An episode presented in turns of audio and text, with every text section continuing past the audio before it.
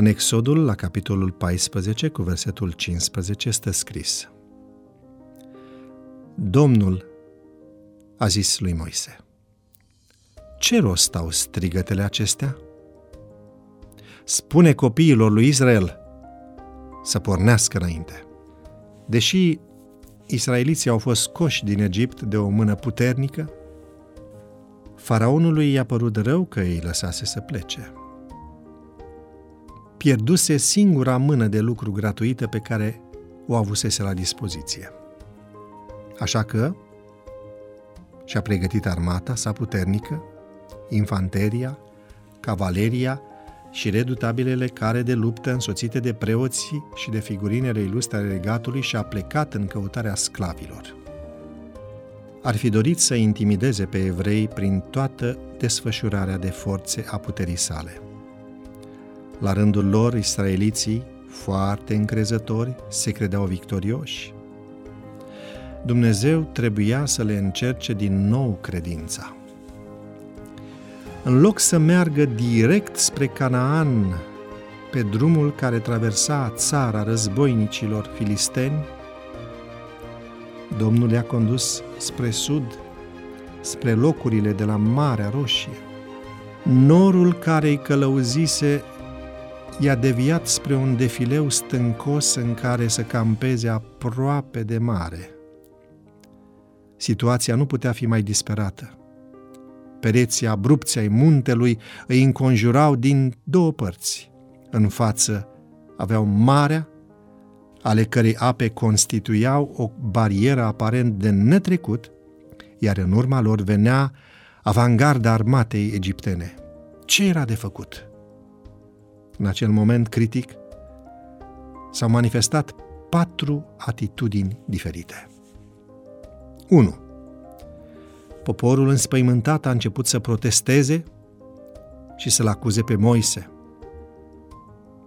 Se scufunda într-un abis de pesimism și necredință, regretând perioada de sclavie din Egipt. 2.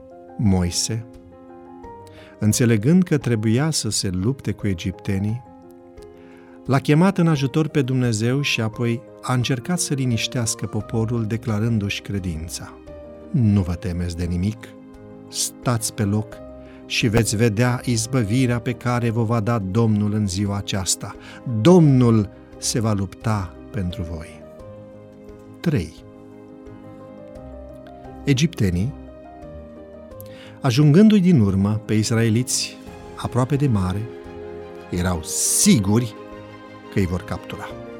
Așa că i-au urmărit orbește prin marea deschisă. Și patru, Dumnezeu considera că israeliții aveau nevoie de o credință activă.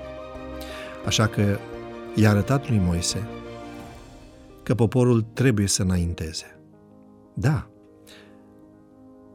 dar în ce direcție? Să se întoarcă? Nu. Asta însemna sclavie. Spre munte? Imposibil. Spre mare? Da. Să meargă însemna să asculte, să se îndrepte țintă spre miracol, spre o prea puternică intervenție divină. Animați de o credință plină de întrăzneală hotărâtă, asta au și făcut, deoarece credința nu ia niciodată înapoi și nici nu caută să fugă. Toiagul lui Moise a separat apele și au trecut marea pe uscat. Dumnezeu are puterea de a oferi soluții la fiecare situație aparent fără ieșire. Să ține minte lucrul acesta. Pentru Dumnezeu nu există lucruri imposibile. Dar El și astăzi vrea să-L căutăm cu credință.